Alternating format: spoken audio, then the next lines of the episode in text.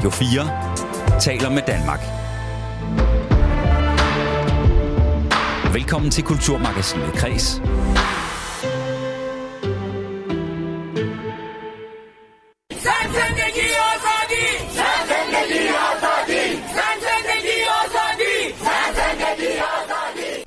En revolution ført an af kvinder i Iran med de sociale medier som bagtæppe. Elon Musks kaotiske køb af Twitter, to Hollywood-stjerners beskidte undertøj hængt til tørre, ukrainske memes midt under invasionen, en politiker, der nærmest overtog dansk TikTok. Det er bare nogle af de begivenheder, som har fyldt internettets server op i året, der er ved at gå på held. Og i dagens program, der forsøger vi det umulige, nemlig at kondensere internettet af nu 2022 ved at sætte ord på tematikker og tendenser fra de mest alvorlige og samfundsændrende begivenheder til de sjoveste og dummeste af slagsen. Polarisering, radikalisering, revolution, krig, konspirationsteorier, memekultur, kendiser og gossip. Internettet rummer dem alle. Det er dybt kontrastfyldt, og det, der sker i den såkaldte virkelige verden, det afspejles på internettet og omvendt. So, uh, so on Twitter, Uh, what could possibly go wrong? you poured yourself a um, a mega pint of red wine, correct? A mega pint. Yeah. I poured myself a large glass of wine. Right. I thought it necessary. Athena fylder 11 til januar. Слава нашим захисникам, слава нашим захисницям. Слава Україні! Slava Gøroen, slava. En million likes på TikTok. Hallo, man. Daddy barnopslag. Daddy barnopslag. Get your fucking ass up and work. It seems like nobody wants to work these days. Today I feel uh, gay. Today I feel disabled. Today I feel uh, a migrant worker. What is a muse? I mean, I was Josh Safdie's muse when he wrote Uncut Gems. Right. Will Smith just smacked the shit out of me. So here's a story time of how the queen is not reincarnated as my baby. Tusind tak til Lavkagehuset. Jeg ser, I endelig har personet jer op til at øh, embrace jeres sociale ansvar og nu kalde det kageperson. Ja, kan man koge 2022 på internettet ned til 55 minutter, når nu et kalenderår på World Wide Web svarer til omkring 100 menneskeår, og når internettet er designet til, at du vidderligt aldrig nogensinde behøver stoppe med at scrolle. Det forsøger vi altså så godt vi kan i dag, når mine gæster de giver deres bud på den vigtigste historie, den største game changer og det sjoveste, der er sket på internettet i år. Mit navn er Rikke Kulin. Velkommen til året på internettet 2022. Du lytter til Kulturmagasinet Kres på Radio 4. Og nu kan jeg så byde velkommen til dagens tre panelister, der i dag deler kaptajnposten og sejler det, sikkert sejler os gennem det hav, jeg har valgt at kalde internettet. I studiet med mig i dag, der har jeg Sebastian Lyngård, forfatter til Mandsforræder, og øh, manden bag min profilen Herlig Svend. Velkommen til. Tak skal du have. Ved siden af dig, der har vi Mette Skammerits, øh, Skammerits konceptudvikler og art director hos øh, Radius øh, CBH, og øh, også meme-maler. Maler. maler. og det kan man vel godt kalde det. Meme-mager øh, på profilen. Skammekrogen, lige præcis. Ja. Og sidst men ikke mindst, så har vi også Kevin Shakir, journalist på PET. Og manden bag Anders Hemmingsen. Vi starter med disinformation. Ja. Sygt, du har taget kasketten af. Dejligt at, øh, at se jer alle tre, og det er jo noget af en opgave, jeg har sat jer på i, øh, i dag. Og jeg tænker egentlig, at vi lige starter med, fordi vi skal, vi skal ligesom have et overblik over internettet. Det er sådan starten på det her, ikke? Øh, så jeg tænkte, okay, hvordan øh, kan vi sætte ord på det, øh, når nu der er så meget ja, vanvittigt og vigtigt derude? Så øh, Kevin Shakir, hvad skal en historie eller begivenhed indeholde for, at den får opmærksomhed på internettet i 2022? Åh, der er så mange... Det kommer an på, hvem der skal læse det, men altså, øh, hvis jeg skal repræsentere mediebranchen, øh, krænkelser, køn, identitet, etnicitet, altså, det, det må jeg bare sige, det, der er så, så mange... Sådan her. Øh, I juletider, ikke også? Nu har vi jo snakket om øh, pyrus og sådan noget. Jeg er svensker, jeg har intet forhold til dansk julekalender. Altså, jeg kunne ikke være mere ligeglad. Jeg har ikke set noget. Øhm, Men du er krænket. men, jeg ser, men jeg ser de der debatter. Øhm, og så havde jeg en øh, aften, hvor jeg kedede mig en lille smule. Og så var jeg sådan, hvad er der egentlig af julekalender øh, derude? Så jeg gik på DR og så, hvad der lå af gamle. Og sådan, så bare et kvarter af den der Nissernes Ø. Øhm, hvor, hvor, hvor der er Calypso-nisser. Ja. Ja. Øh, og jeg så. Ja, tak. jeg, og jeg så, jeg så det, og så var jeg sådan der, sygt, jeg har aldrig set så mange minoritetspersoner i dansk fjernsyn nogensinde. Det her i 2003, det var fremtiden agtigt. Det er fremtiden, men dengang. Øh, og så præsenterer han sig, Roger, øh, Roger, som spiller ham, som Calypso-nisse, fordi han har gode rytmer. Og så var jeg bare sådan... Nå, hvis der bare er en, der sådan tweeter om det her, Så går det amok. så, så, så er hele jul nytår ødelagt faktisk. øh, fordi så er det det eneste, vi skal snakke om, det er, at nogen er krænket. Eller Er det her før. Pius? 2003, jeg ved Nå, det nej, ikke. for dig, for dit vedkommende, er det, at når du ser den her, er det så før Pius-debatten går amok? Jeg, jeg ved ikke, altså krænkelsesdebatter er eternal, føler jeg. Nej, okay. men, øh, Jeg men tror, ja, du kunne okay. se alle julekalendere inde på DR.dk og tænke, der er et eller andet, der ikke fungerer i 2022, tror du ikke? Bamses julerejse. Jo, altså bare for the record, jeg synes krænkelsesdebatter er træls, ikke? Men øh, det hitter øh, på Ja, ja, okay. internettet i Danmark. Det er sådan meget vigtigt at sige her. Jamen, mine øh, to andre medpanelister her, er I enige i den observation? Er det det, der øh, hitter på internettet to- 2022, Sebastian? Altså, hvad der hitter på internettet, øh, ja, hvis man skal have meget traction, så er øh, det med at være forarvet over noget nok en meget god idé. Det er rigtig godt brændstof. Øh, på en eller anden måde også noget, der virkelig giver øh, øh, social kapital, tror jeg, at være krænket også på andres vegne, virker det som om. Men øh, jeg har ikke brugt lige så meget tid på Twitter som dig, Kevin, men øh, det virker i hvert fald sådan.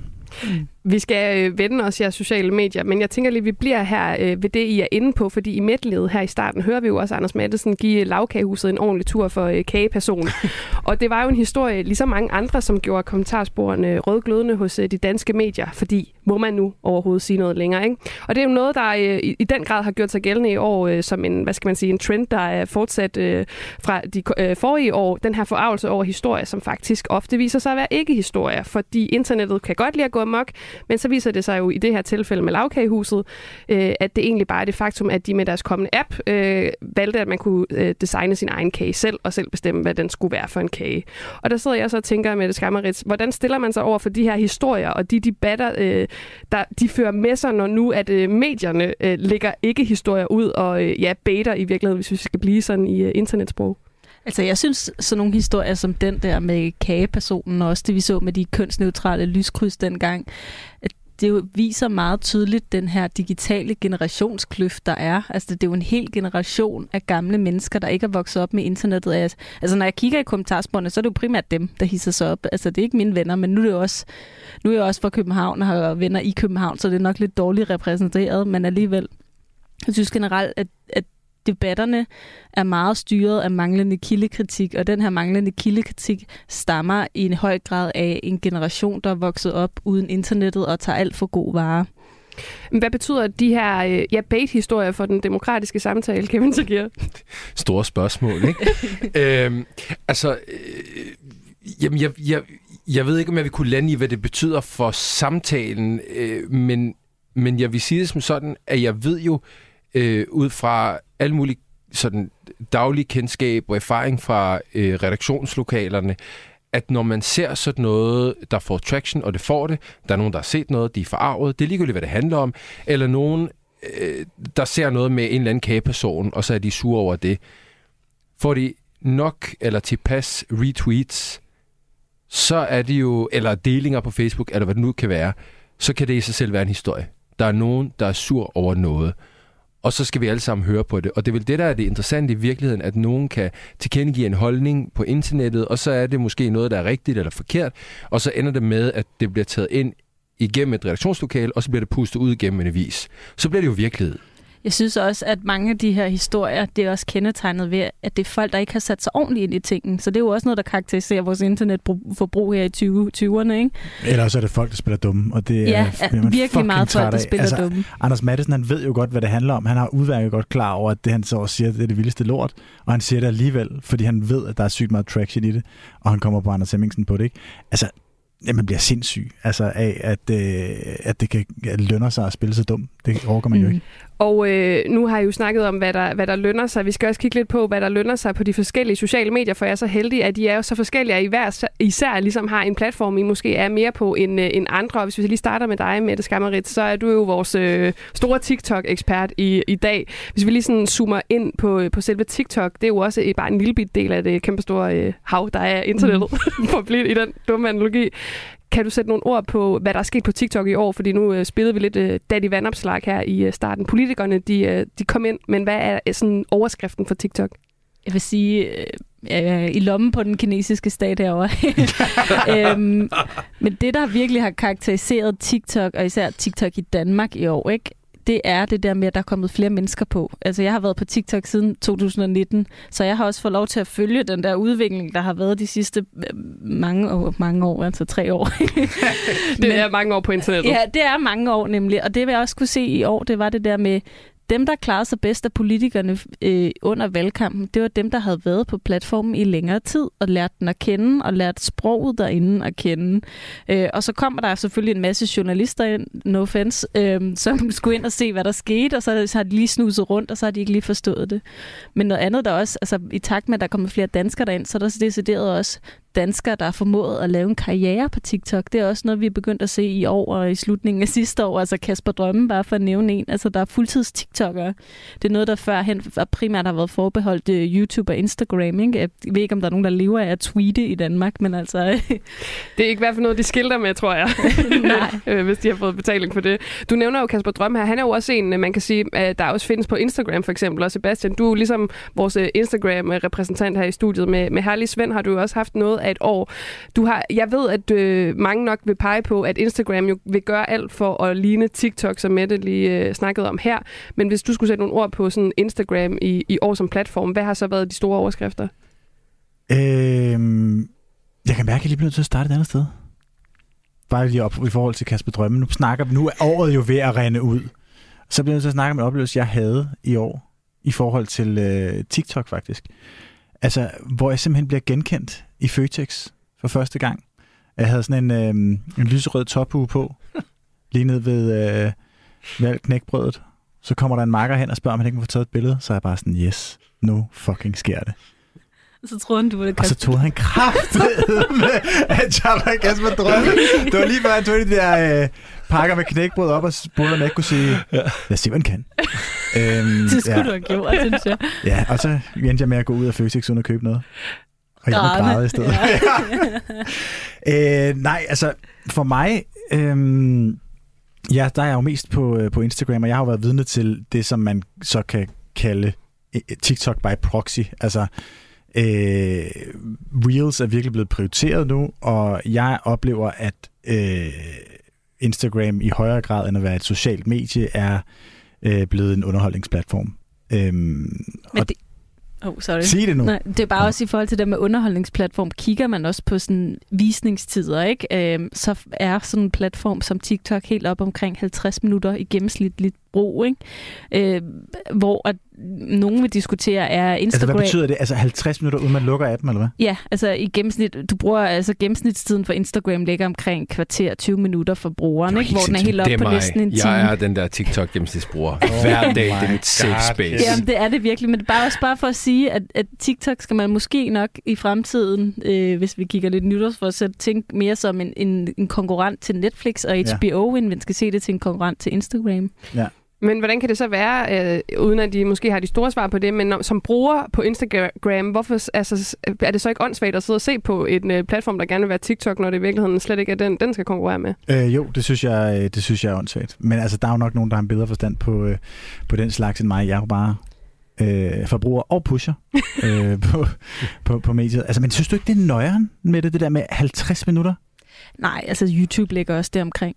Altså, hmm folk bruger bare ret lang tid på platformene. Ja, det er jo bare at vælge, sit, øh, vælge sin avatar, skulle jeg til at sige, vælge sit sted.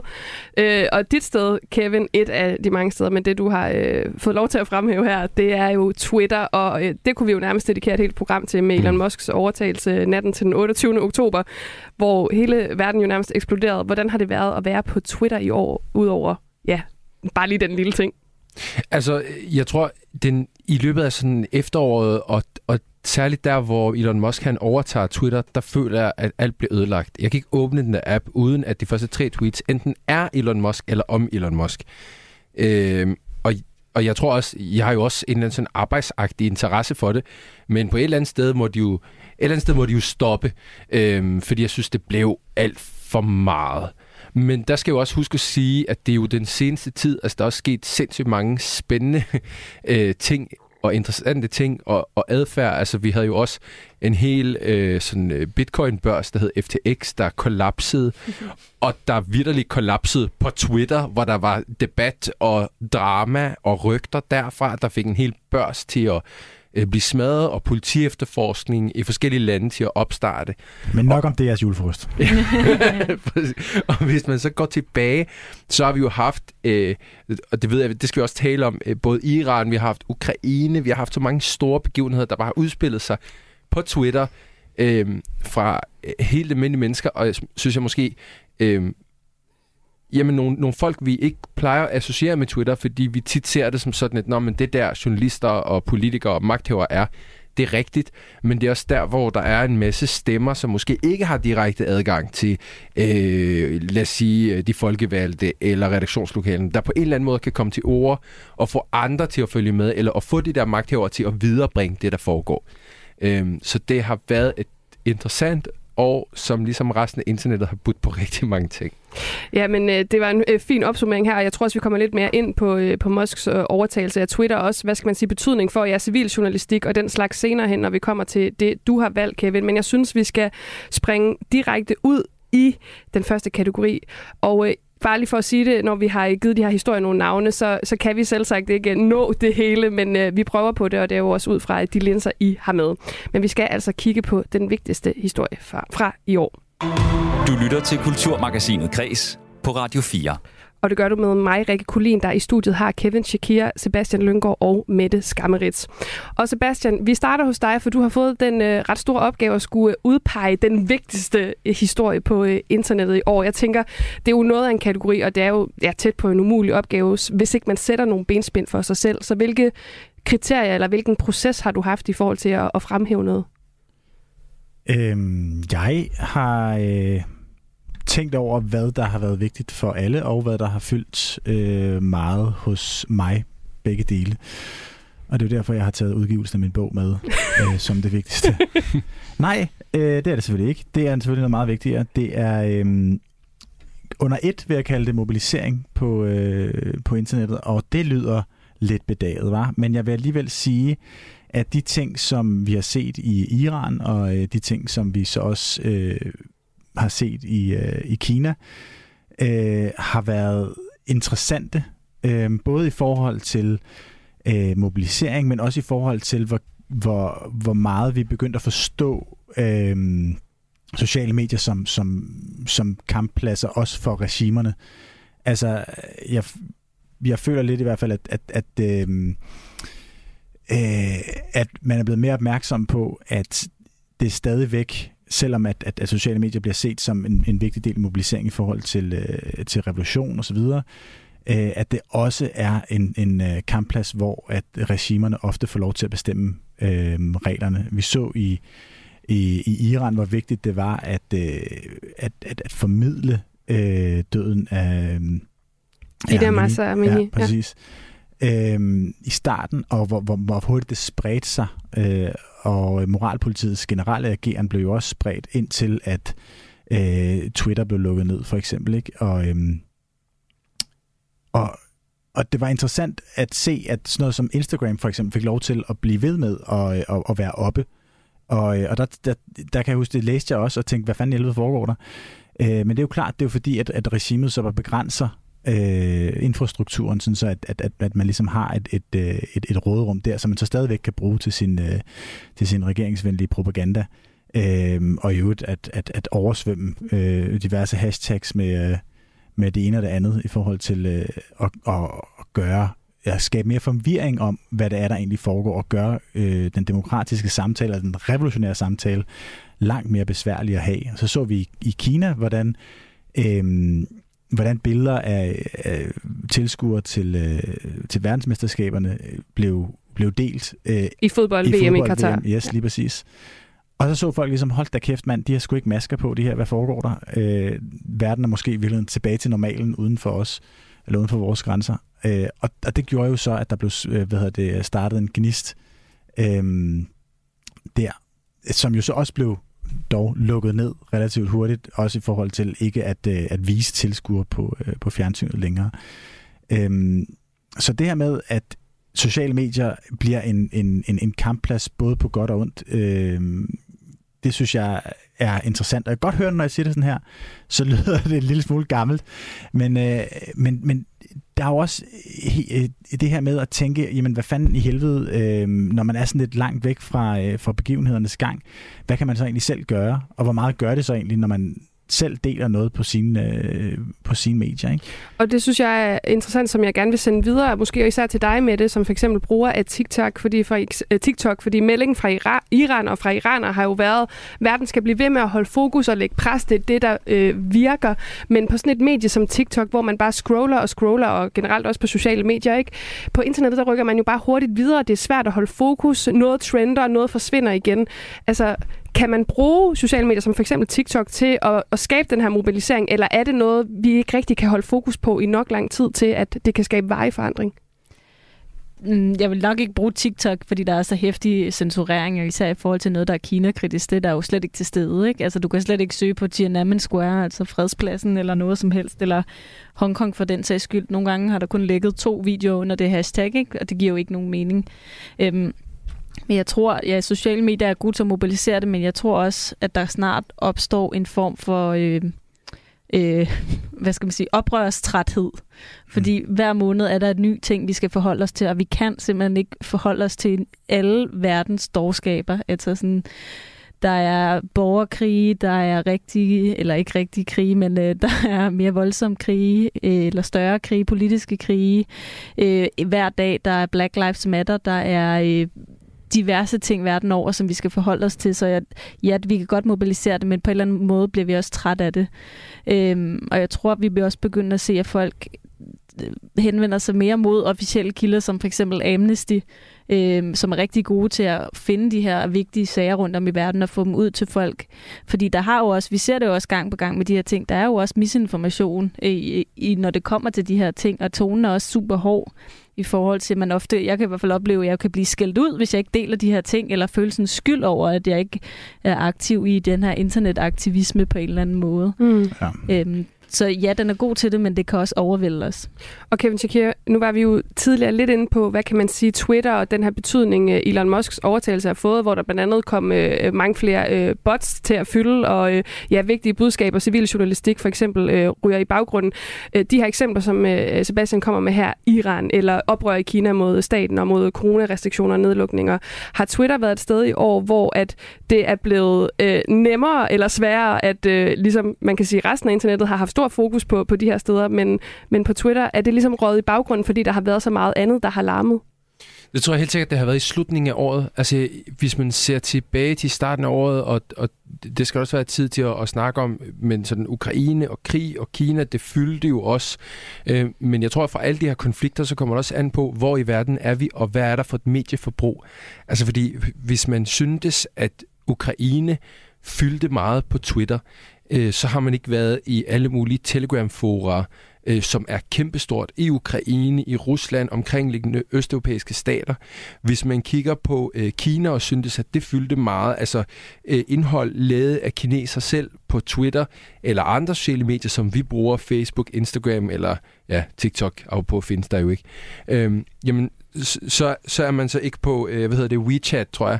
Øh, altså, platformene er jo forskellige i de forskellige lande, så det handler også om, hvad er det for et publikum, man så vil have, når man laver det her indhold. Hvem er det, man forsøger at mobilisere? Som altid er meget interessant. Øhm, så det har været til stede, og jeg tror, min sådan bekymring er jo med Musks overtagelse. Ikke så meget, hvordan han vil bruge den, og du ved, kommer der mere hate speech, det ved vi nu, det har der været, men det vil mere, hvis platformen kommer til at ændre sig, således at de stemmer, som men måske havde sværere ved at høre som øh, bruger af det, hvor end man er øh, helt almindelig borger, eller man er magthæver, eller journalist, eller whatever, at de stemmer ikke kommer til at være der. Øhm, mm. Og det er det, der vil være rigtig ærgerligt. Men det er jo det, Instagram allerede bliver kritiseret for i, i Iran, ikke? Altså, at man ligesom har øh, lagt låg på rigtig mange af de revolutionære hashtags, for eksempel, og man ligesom øh, giver fokus til øh, influencer, som i virkeligheden er troet til eller sponsoreret af regimet. Jeg tror også, det, der er vigtigt at huske på, det er, at landegrænser eksisterer, men de eksisterer heller ikke på internettet. Og det her med civiljournalistik er enormt vigtigt. Og det er også derfor, jeg synes, det er super latterligt, hver gang det bliver foreslået, at man skal logge ind med nem idé for at poste noget på nettet. Øh, man skal bare huske på, at i hvert land, der styrer internettet, der er der forskellige regimer og forskellige regler. Øh, så de ting, jeg kan sige i Danmark, dem kan en person i et andet land måske ikke øh, sige. Og det er ikke alle regeringer i alle lande, man kan stole på, så det er et latterligt forslag. Internettet har jo altid været et grimt sted. Øh, og af en eller anden grund, så er der mange, der mener, at, at det skal være pænt øh, på en eller anden måde, og det skal det jo ikke. Internettet skal jo have civiljournalistik. Det skal jo så også have bots med alt andet. Øh, det indebærer, fordi vi må have det gode med det dårlige, og vi kan aldrig nogensinde gøre internettet pænt. Man kan, også... altså, man kan i hvert fald sige, synes jeg, at man skal huske på, at man kan i hvert fald ikke længere tro på, at man kan gøre internettet neutralt. Det tror jeg ikke på. Nej, altså, men... man ser øh, sociale medier som platforme, det synes jeg er lidt. Altså, det er medier, og de har altså deres egen vilje at stemme. Men jeg vil også sige, en af de ting, jeg har snakket meget om tidligere hen øhm, med folk, der kender mig, det er det der med, at jeg mener, at vi skal regulere internettet på højere plan end på landebasis. Det her det er ting, der skal tages op i EU, og det er ting, der især skal tages op på FN-plan, hvis det er noget, der skal batte noget. Fordi ja, vi kan jo godt sidde og se på videoer fra Iran, men hvis personerne i Iran ikke kan se dem, så er det jo også relativt ligegyldigt, ikke? Øhm, så vi burde, altså, der skal være regler for internettet, men de skal laves på højere plan.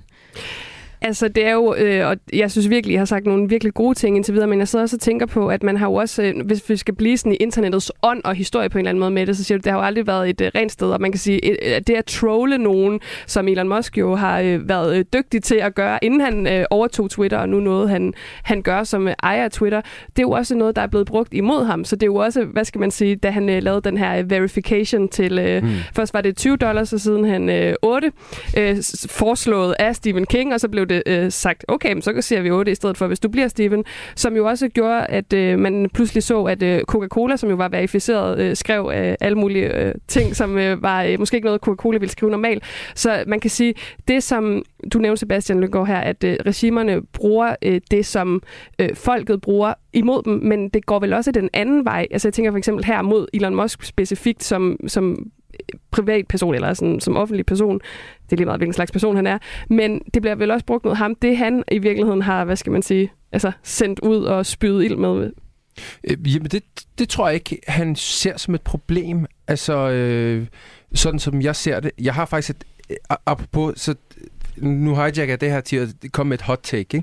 Altså sociale medier som virksomheder at eje, øh, det er ligesom for nogle år siden, hvor vi måske snakkede om øh, den magtfulde Rupert Murdoch, der køber Fox News. Altså det der med at købe aviser eller tv-stationer eller radiostationer som magtmiddel og have en eller anden agenda for derigennem at kunne øh, skubbe eller påvirke en eller anden samtale. Det, det synes jeg er ret tydeligt i det, vi har set i år. På den ene side Elon Musk på Twitter, øh, med sådan en øh, ekstravagant øh, figur, som netop troller en masse folk og er fuldstændig ligeglade. Øh, Donald Trump så i mindre skala, men med Truth Social. Altså de muligheder, der er der i at øh, overtage sociale medier, og så omdanne den til noget andet. Nu ved vi jo ikke, hvor Twitter sådan rigtig er på vej, men jeg har i hvert fald sådan en idé om, at det kunne jo godt... Selvfølgelig er det en magtfaktor at eje Twitter, og når han overtager og hele debatten, i hvert fald i sådan en vestlig kontekst sagt meget firkantet, handler om ham, så har man også en stor indflydelse i at skubbe den vej. Og det vil jeg mene er, mene er at sammenligne med den øh, sådan publicistiske traditionelle medier. Og det er sindssygt interessant, hvad det kommer til at betyde for både vores sprog af sociale medier, men også hvad sociale medier har og, og, og kan og, og har funktion i fremtiden. Men det kommer også til at tydeliggøre et ansvar, ikke? Altså et behov for os at mere formelt stille, hvad hedder det, de her platforme til øh, ja, men, ansvar. Ja, og så på den anden side, øh, hvis man mener det, Altså, fordi det er jo det samme som, hvis man ser til øh, Fox News for den sags skyld. Jeg tror, hvis man spurgte øh, Rowdy Old Fox News øh, i dag eller for 10 år siden, hvad har I for et ansvar? I lukker øh, masse folk ind, der siger alle mulige rabiate ting. Vil, vil der være mange, der synes i en dansk kontekst? Så vil de sige, at det skulle ikke vores ansvar. Det er bare Men deres i dansk, holdninger, i det er dansk, sådan, i de dansk siger det. Ikke? kontekst vil det jo være under medieansvarsloven, for eksempel, ikke? Ja, men ja, men der er øh, sociale medier bare ikke dækket ind.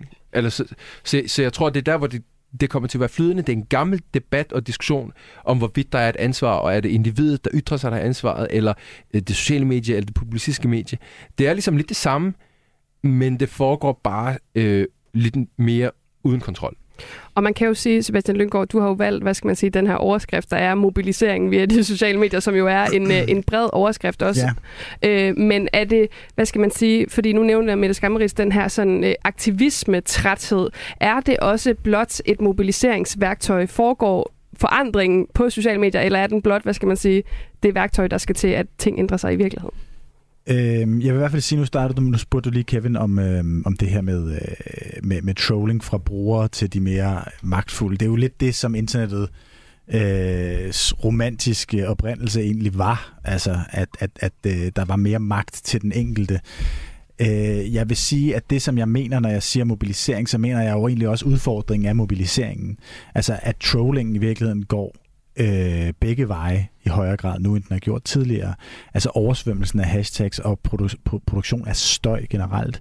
Altså i, i Kina var der en historie om, at man, man, man i møde gik de her billeder, som jeg snakkede om tidligere, ved simpelthen bare at, øh, at, at, at udgive en masse pornoindhold på, øh, øh, på de sociale kanaler, øh, for simpelthen at overdøve, ikke? Og det er jo så stor en historie, at den øh, slet ikke øh, slutter her, så man kan jo også sige til dig, kære lytter, at den skal selvfølgelig fortsætte ud i virkeligheden, fordi vi skal videre til øh, næste punkt på programmet.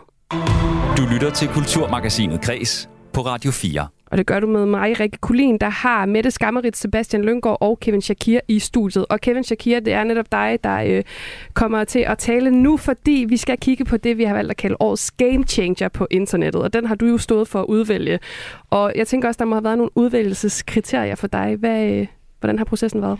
Jamen, jeg tror, jeg har øh, tænkt rigtig meget ud fra mit eget sådan, sociale medieforbrug, og måske også med den øh, arbejdskasket, jeg et eller andet sted sidder med. Øh, men, men internettet stopper jo ikke, når man går hjem fra arbejde, selvom man bruger det øh, i arbejdstiden. øh, så sygt citat. Internettet stopper faktisk ikke. What? øh, så det betyder, at, at jeg tror, at det har været meget det, hvad er det, jeg synes, der har fyldt, og, og hvad har taget meget tid, følelser og energi, og det har helt klart været øh, krigen i Ukraine. Ja, det har været en game changer på den måde, at du, som du har beskrevet for mig, muligheden for at følge øh, med i en krig tæt på Danmark på den måde, det har foregået. Du har jo selvfølgelig arbejdet rigtig meget med det her sådan, som, som journalist, øh, men som du siger, som interesseret mediebruger, der har du jo også set på sociale medier, hvordan den har, øh, har fyldt krigen. Kan du ikke sætte nogle ord på, hvad der er game changeren i, i lige præcis den her krig og den her invasion af Ukraine? Jamen det er fordi, jeg har haft flere omgange i løbet af i år, og det er så mærkeligt, men hvor jeg øh, har kigget på min telefon og haft sådan en oprigtig glæde over, at jeg har en telefon øh, og har en internetforbindelse, der er hurtig. Fordi vi har nogle vidunderlige research-værktøjer øh, installeret alle sammen, som vi måske bare ikke tænker over som research-værktøjer. Og jeg kan bare huske, øh, i dagene op til invasionen, hvor øh, ja, men jeg arbejdede sådan lidt med, hvad sker der i Ukraine på sådan lidt lavt plus, men jeg brugte måske mere tid i fritiden på at for, prøve at følge med, som sådan kan vide, hvad der sker. Øh, hvordan kan jeg vide sådan første hånd, hvad der foregår? Og det er jo et relativt nemt trick. Jeg åbnede Snapchat, som jeg ikke har brugt i flere år faktisk, men som jeg stadig har installeret på min telefon. Gik på kortet, tog hele vejen ned til Ukraine, zoomede ind, og så er det jo de her sådan varme steder, de hvis der der er nogen, der... Snap-map. Præcis. Mm. Øh, og så kan man ligesom, så er det sådan varme øh, kort, og så begyndte jeg bare at trykke på forskellige byer, øhm, og jeg kunne ikke forstå noget, men jeg kunne godt se, at der var folk, der var bange, eller kom, folk, der kom med forskellige appel. Øhm, og, så, og derfra så udvikler det jo sig til, at det bare optager ret meget af min arbejdstid. Øhm, fordi jeg tænker, men hvordan kan jeg komme endnu tættere på, og hvordan kan jeg så finde øh, nogle af de sådan over, øh, offentlige øh, live-videoer og overvågningskameraer, der findes rundt omkring på nettet, så jeg bare rundt på det. Øhm, og det bliver ret tydeligt i det, at Rusland invaderer den første dag, der sidder jeg bare og følger med i de der overvågningskameraer og ser den ene panservogn efter den anden bare sådan komme ind i landet. Og det er vel det, som jeg tænker på en eller anden måde har været en game changer. Vent lidt, må jeg lige spørge, du så overvågningskameraerne? Eller hvad siger du? Ja, det er fordi, der, der er sådan nogle... Du kan, man kan ret nemt bare gå ind på Google og søge på øh, overvågningskameraer, og så prøve at finde sådan nogle øh, offentlige, fordi der findes sindssygt mange offentlige, øh, øh, bare på gader og stræder, What? og hvor at de bliver transmitteret til nettet, og så kan du så vælge, hvad for et land, hvad for en by, og så øh, nogle gange kan du komme endnu mere specifikt, for dermed at få direkte live-adgang. Nå, vildt. Og den var igennem, så sad jeg bare og kiggede og tænkte, fuck, øh, invasionen foregår nu, og det var jo udenom medierne, øh, og det var udenom de officielle kanaler, det var bare med at sidde og kigge, og jeg kan bare huske, at jeg havde en dag, hvor jeg sad nærmest en time, og kiggede bare på den ene øh, sådan panservogn efter den anden. Og nu nævner du det her med udenom, hvad skal man sige, medierne og de officielle kanaler. Hvis vi så lige bliver ved de officielle kanaler, og jeg tænker også især på jer to, Mette og Sebastian, mm. øh, jeg ved, at øh, selvom Twitter måske ikke er det største sted, så følger I alligevel en lille smule med. Øh, nå, lidt her og der. Og der bliver vi også nødt til at vende af den officielle Ukraine-konto, som jo øh, sendte memes afsted øh, den 24. februar. Det var så bare et tweet, der blev der skrevet, tag Russia and tell them what you think about them. Og det er altså efter direkte efter invasionen, som jo foregik den 24. februar. Det skal så også lige siges, at man kan altså finde de her sarkastiske tweets om Rusland øh, helt tilbage fra jamen, nærmest øh, lige siden Ukraine-kontoen den kom på Twitter. Øhm, en af de, I 2021 var der den, øh, en klassisk meme, øh, Four Types of øh, Migraine, øh, som mange måske kender. Så er der migraine, hypertension, stress, og der sidste, som er et hoved, der er helt rødt, det var living next to Russia. Mm-hmm. Så man har jo øh, brugt officielle kanaler til at kommunikere på den her måde. Men hvilken betydning har den her form for kommunikation haft for opfattelsen af den her øh, invasion for jer som internetbrugere? Man kan jo sige, at det er nok den, en af de første krige i verden, hvor der har været så stor ironisk distance til den. altså, der har jo altid været, øh, lige meget hvilken krig vi taler om, er der jo altid blevet produceret kulturprodukter af den ene eller den anden art, om det er sange eller malerier eller hvad det er. Men det er jo første gang, vi ser at memes bliver brugt sådan rigtig krig, ikke? Så er der jo sådan nogle fiktive internetkrige, øh, som præsidentvalg og sådan noget. Men det, der er med memes, det er, at der er jo generelt en stor ironisk distance til medie og i mediet. Og det er jo sjovt at, at tilføje, fordi i ironien er der jo også en form for sarkasme, og i sarkasmen er der jo også en form for, øh, hvad skal man sige, sådan til, eller hvad hedder det, man lægger ting fra sig, altså man har det lige en armslængde fra sig, så man ikke tager det som personligt ind. Og det kan måske virke super provokerende, hvis man ikke forstår det i memesprog, men memes har på trods alt været her i virkelig lang tid. Øhm, så for, altså for generation Z og millennials, så det her det er det mest naturlige nogensinde, men for nogen kan det måske også være provokerende. For mine forældre måske. Har det været provokerende for dig, Sebastian?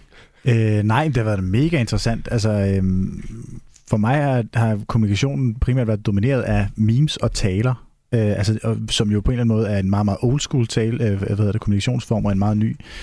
Øh, hvor at øh, de her, øh, egentlig begge, begge dele, begge genre, har bidraget til at, at tale ind i den her øh, David mod Goliath øh, setting, øh, som jo altså er populær hos alle. Altså det er den slags historie, som, som, som alle kender, og som øh, bliver, øh, bliver interessant i sig selv.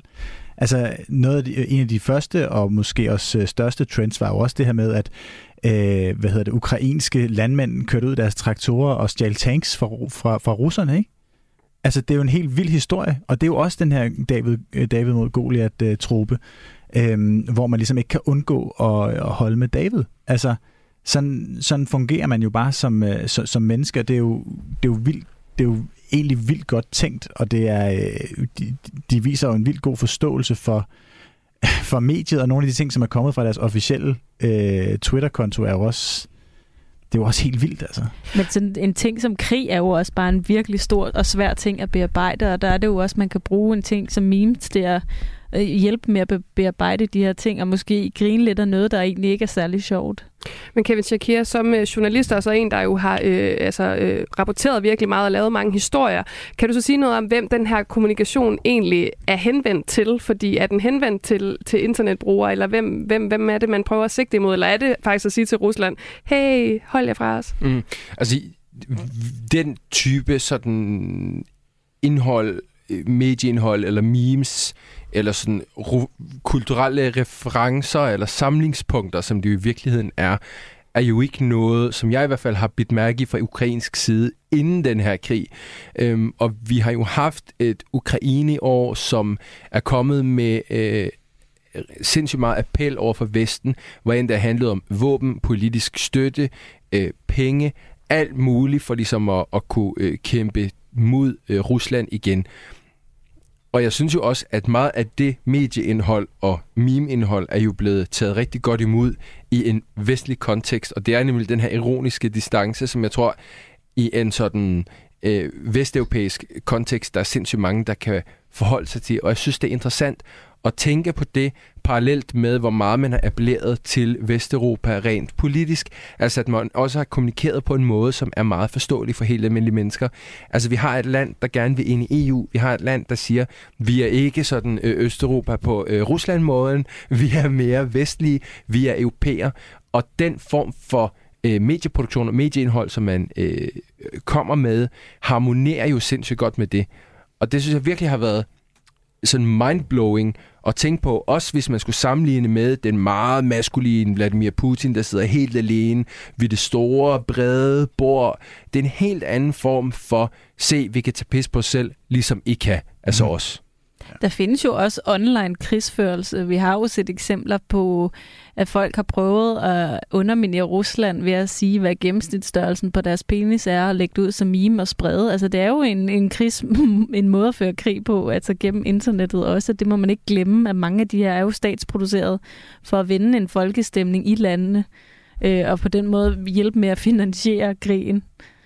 Og ligesom øh, vores forrige historie, så kan man sige, at den her historie kunne også vare et helt program, men jeg synes, øh, det er et virkelig, virkelig godt bud på øh, Game Changer, når vi har været øh, øh, mange steder hen. Lige til sidst, Kevin Shakir, jeg ved også, du har jo også, øh, der, der er nogle sociale medier, du ikke lige har nævnt i den her sammenhæng øh, i studiet nu, som også har været, hvad skal man sige, vigtige i, i den her øh, omgang, øh, Telegram og så videre. Hvad har de betydet for, øh, for, øh, for den her krig og, og øh, ja, for Ukraine og Rusland?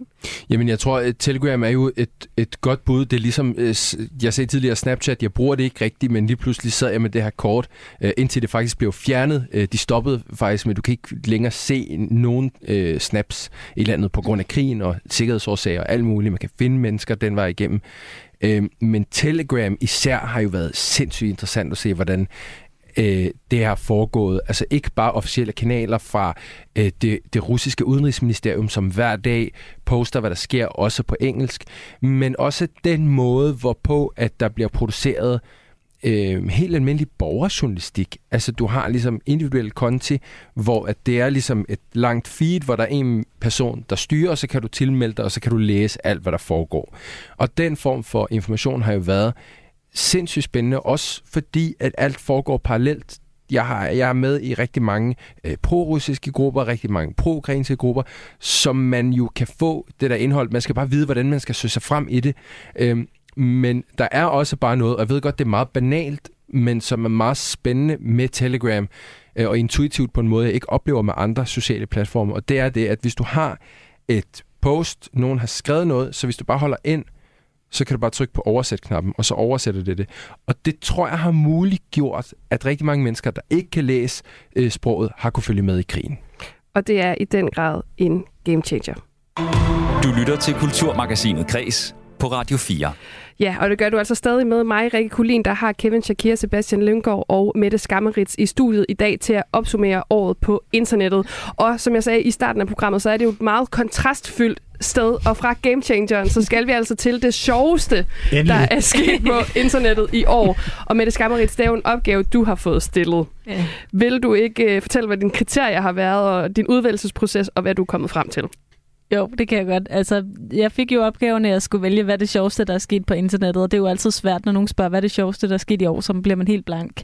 Så jeg startede faktisk med at spørge mine følgere inde på Instagram, hvad var det sjoveste? Og så var der en, der nævnte øhm, øh, en historie, der har været, som jeg synes er meget karakteriserende for øh, Generation Z og TikTok og internettet generelt, og hvordan man bearbejder nyheder i 2022.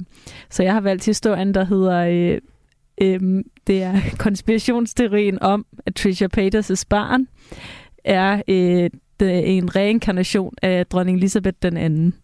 Og til dem, der ikke kender Trisha Paytas, hvem er de? Ja, det er der mange, der ikke gør, har jeg fundet af. Men dem, der gør, de er også bare sådan her, puha, det er mange. Kender I Trisha Paytas? Ja, jeg gør nu. Uh, researched. Samme her. Er det rigtigt?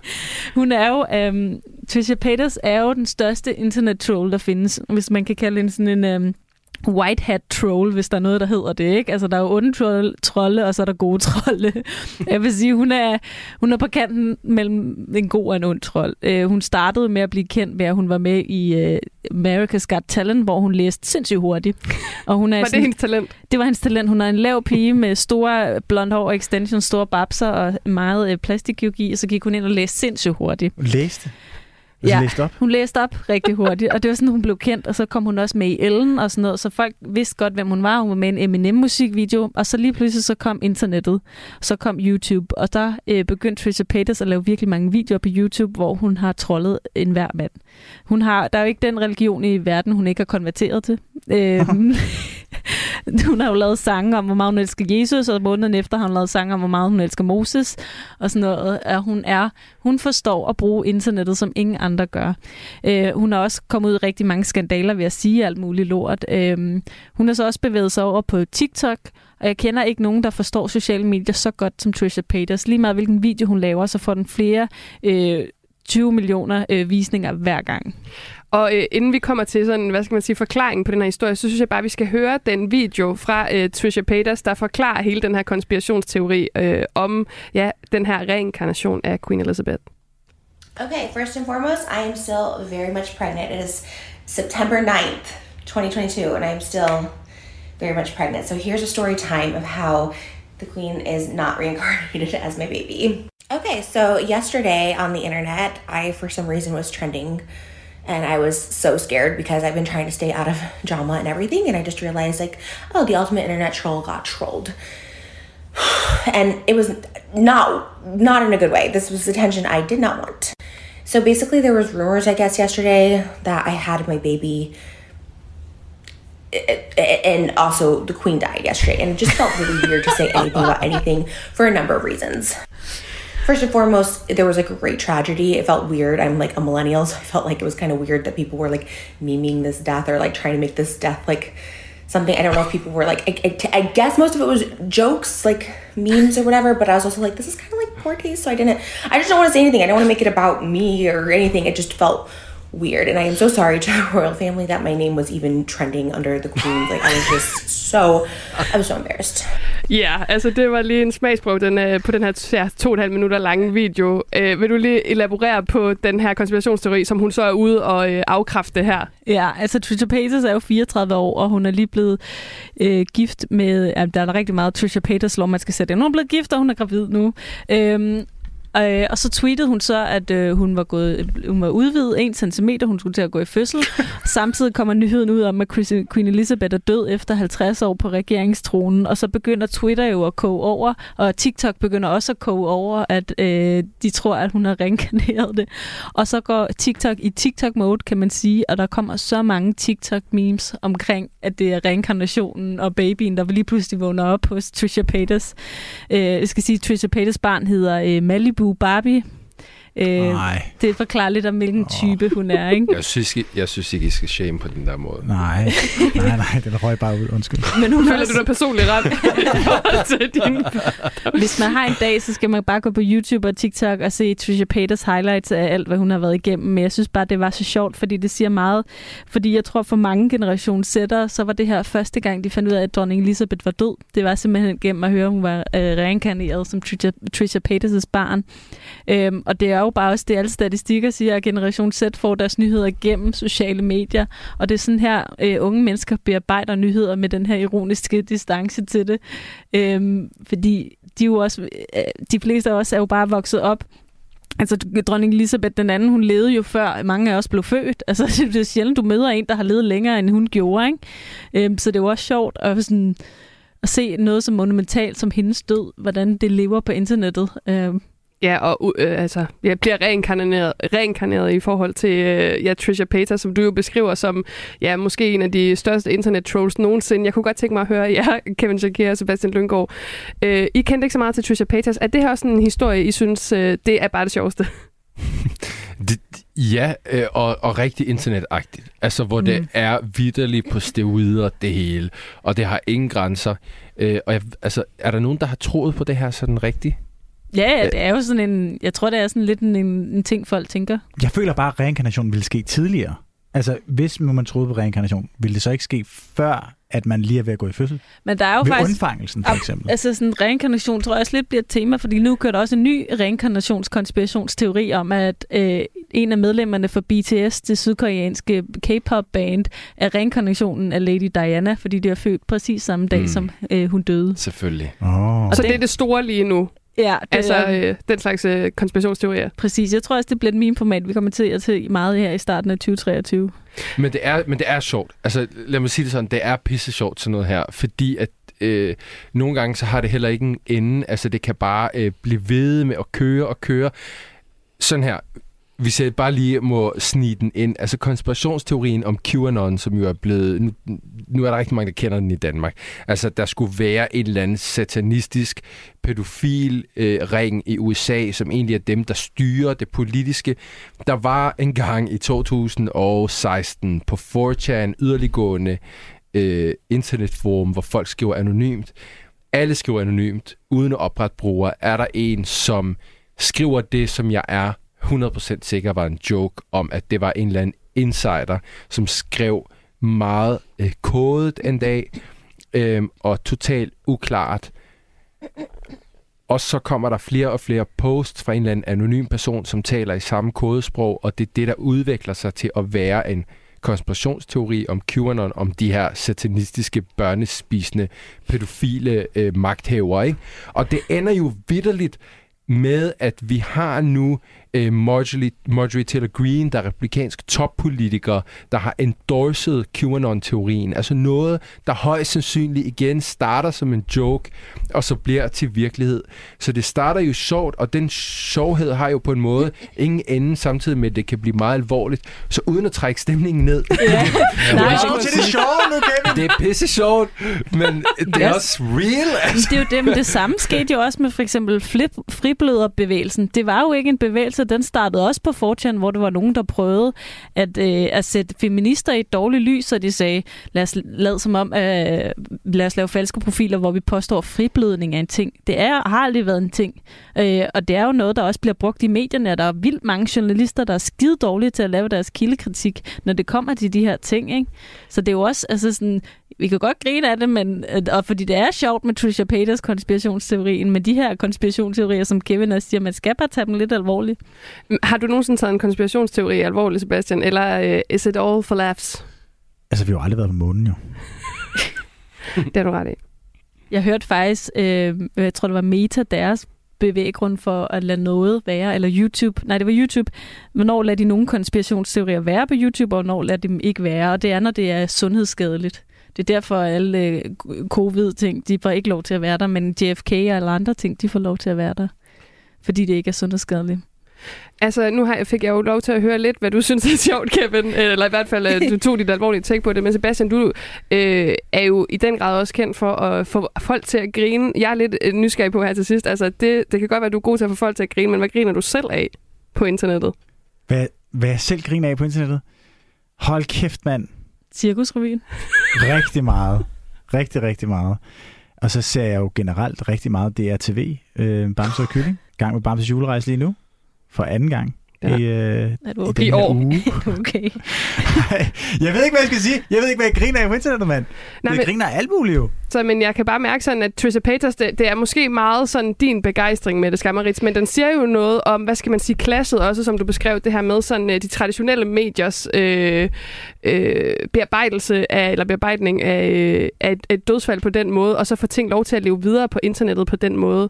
Øh, den her konspirationsteori, nu blev den afkræftet, og hende fik den lov til at, at fortsætte efter det. Jamen, det er jo stadig blevet et meme, ikke? Øhm, og det er jo også, der er jo mange ting, man ikke tænker om memes. Altså, det er jo lige før krigen i Ukraine også et meme, hvilket er fuldstændig absurd. Men det var også det, vi så med Alex Vandopslag under TikTok-valget. Øhm, det var jo, han blev jo også et levende meme, og han er jo stadig et meme. Øhm, så den, definitionen med, at meme er et billede med noget tekst på, den skal vi også væk fra. Mm. Altså, det er jo virkelig elgammelt. Altså, der er jo så mange ting, der er memes. Jeg er så enig. Ja, jeg kan slet ikke have det. Er det et personligt angreb, det her? Jesus Christ. Jeg synes, det er et rigtig godt sted at slutte det her program, også fordi tiden den er øh, gået. Så jeg vil gerne sige tak til dig, Sebastian Lyngård, forfatter til Mandsforræder. Det og, øh, var så lidt. Tak fordi du komme. Manden bag herlig Svend vil jeg også lige have med. Øh, Mette Skammerits, øh, konceptudvikler og art director hos øh, Radios øh, CBH, og så ikke mindst øh, kvinden bag Skammekrogen, også mimer. Og øh, sidst men ikke mindst Kevin Shakir, journalist på P1, Den Korte. Tak fordi I var med. Selv tak. Selv tak. Og så skal jeg huske at sige, at i programmet i dag, der blev der spillet klip fra Ekstrabladets hjemmeside, Anders Ann Madisons Instagram, Variety, Law and Order Network på YouTube, Trisha Paytas TikTok, Liberal Alliances TikTok, USA Today og The Independent. Mit navn er Rikke Kulin. Tak fordi du lyttede med. The queen is not reincarnated as my baby.